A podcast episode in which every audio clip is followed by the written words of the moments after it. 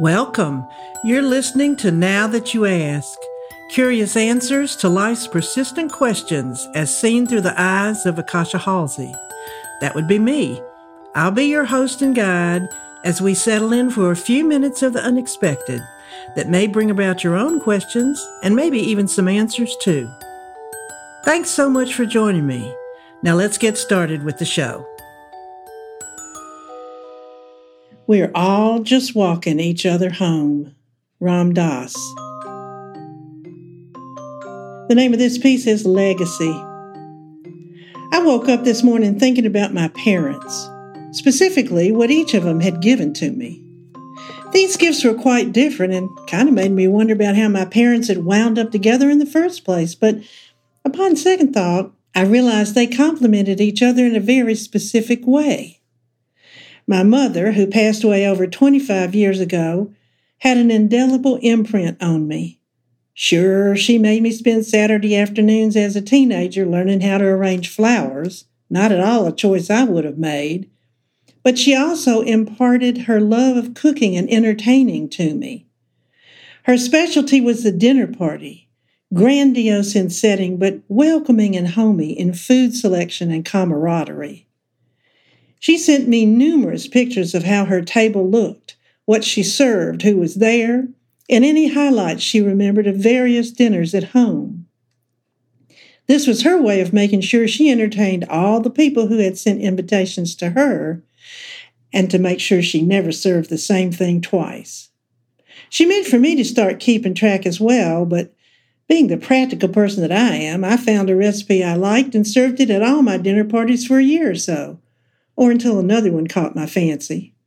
All this preparation and formal dinner settings are a thing of the past with my friends here in California, as informal is the preferred way of entertaining these days. Old habits do die hard, however, and I use my good silver every day, hand washing it whether it's dinner for one or eight. Napkins and their holders still have a place at my table, as does any silver serving pieces I might have. Desserts have lately become my focus, bringing back memories of the Christmas my mother made individual chocolate cabbage leaves that she turned into round little cabbages that lined our dinner table on Christmas Eve. She was all about beauty, my mother, in her dress, her house, her table. She prided herself on decoration, especially at Christmas time. Our trees boasted a different theme almost every year, from birds to cherubs, ribbons to needlepoint ornaments. Her love of celebration didn't end with the holidays, as she joyously changed our interior decor from Asian to modern, traditional Southern to Louis XIV. True, she would exhaust herself with all this, but she just loved it, especially when it turned out exactly as she wanted it to. I started out my young entertaining life in the same fashion, but found these Southern expressions of labor and love weren't given the same gravitas in California as they were in Alabama. Nonetheless, I persevered, hoping to educate my dining companions as to the correct way to entertain, and entertaining myself as well along the way. I still love my family silverware pattern, dish sets, serving dishes of various complementary colors, and a good tablecloth. I also love dry cleaners for the napkins and tablecloth, a dishwasher for all the serving dishes and cookware, as well as any leftover dessert. And I appreciate a lovely table setting at anyone else's home as well. My father, on the other hand, was all about getting things done, and his accomplishments in the wholesale grocery business were a testimony to his vision. He was always thinking about the future, how he would fit into that vision, and if he had to take a risk or two along the way, he'd do it in a heartbeat although he'd worry about it until it concluded in just the way he'd hoped it would. He kept most of this to himself, as he did with his code of honor, which I never take for granted. He taught me to look a person in the eye when introduced and give him a firm handshake. To this day, if you hand me a floppy shake, I will view you with a little bit of skepticism.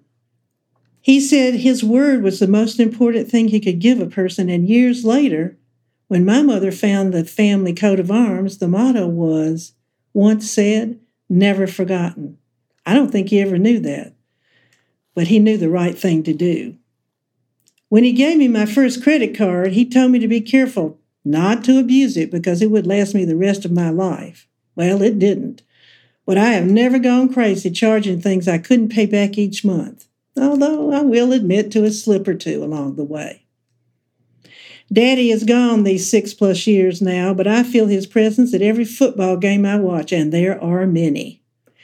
We watched our fair share of games together, me approaching apoplexy if the game was tight, he cautioning me to wait, saying, There's just no telling what will happen. We both spent time at the University of Alabama. His a little more of a storied past than mine, and any time the tide plays, I can feel him watching me just over my right shoulder. He had a mischievous twinkle in his eye, and I heard enough stories about him in his youth to know he took more than one walk on the wild side. I gotta say, I do love that part of who he was, almost as much as the daddy part I grew up loving. He felt like he was hard to please as I grew older, but I know he was holding each of us girls to a higher standard so no one would think we got special treatment from him, especially if we worked in the family business. I did work there for a short time, just enough to prove to him and myself that I had what it takes to do the job the way he wanted it done. That was satisfying for me, and I think satisfying for him too, although he'd never have admitted it. Just before he died, he motioned for me to come closer to him in his reclining chair and whispered that he loved the hell out of me. I was so taken aback by this ardent declaration, I still cherish those words more than anything else he could have said. I've come to realize I was born in a time of trust doing the right thing for no other reason than it was the right thing to do, being kind to others, and looking for ways to bring beauty and joy into my life. These legacies I feel are going by the wayside, and at the risk of sounding like somebody's grandmother, I have to say I think I'm lucky to have had this upbringing. I do think things were better back in my day, and I hope I'll live to see a resurgence of enough of these values to help make us all a little bit happier. Thank you for listening to Now That You Ask. I hope you found this episode insightful and perhaps entertaining too. Don't forget to subscribe, and if you enjoyed the show, please take a moment to rate and review it on iTunes. If you didn't like the show, well, I guess you just lost a few minutes of your life. But you might want to try another one, they're all really different. You can also listen to past episodes and subscribe to email updates on now that you ask podcast.com. Bye bye for now.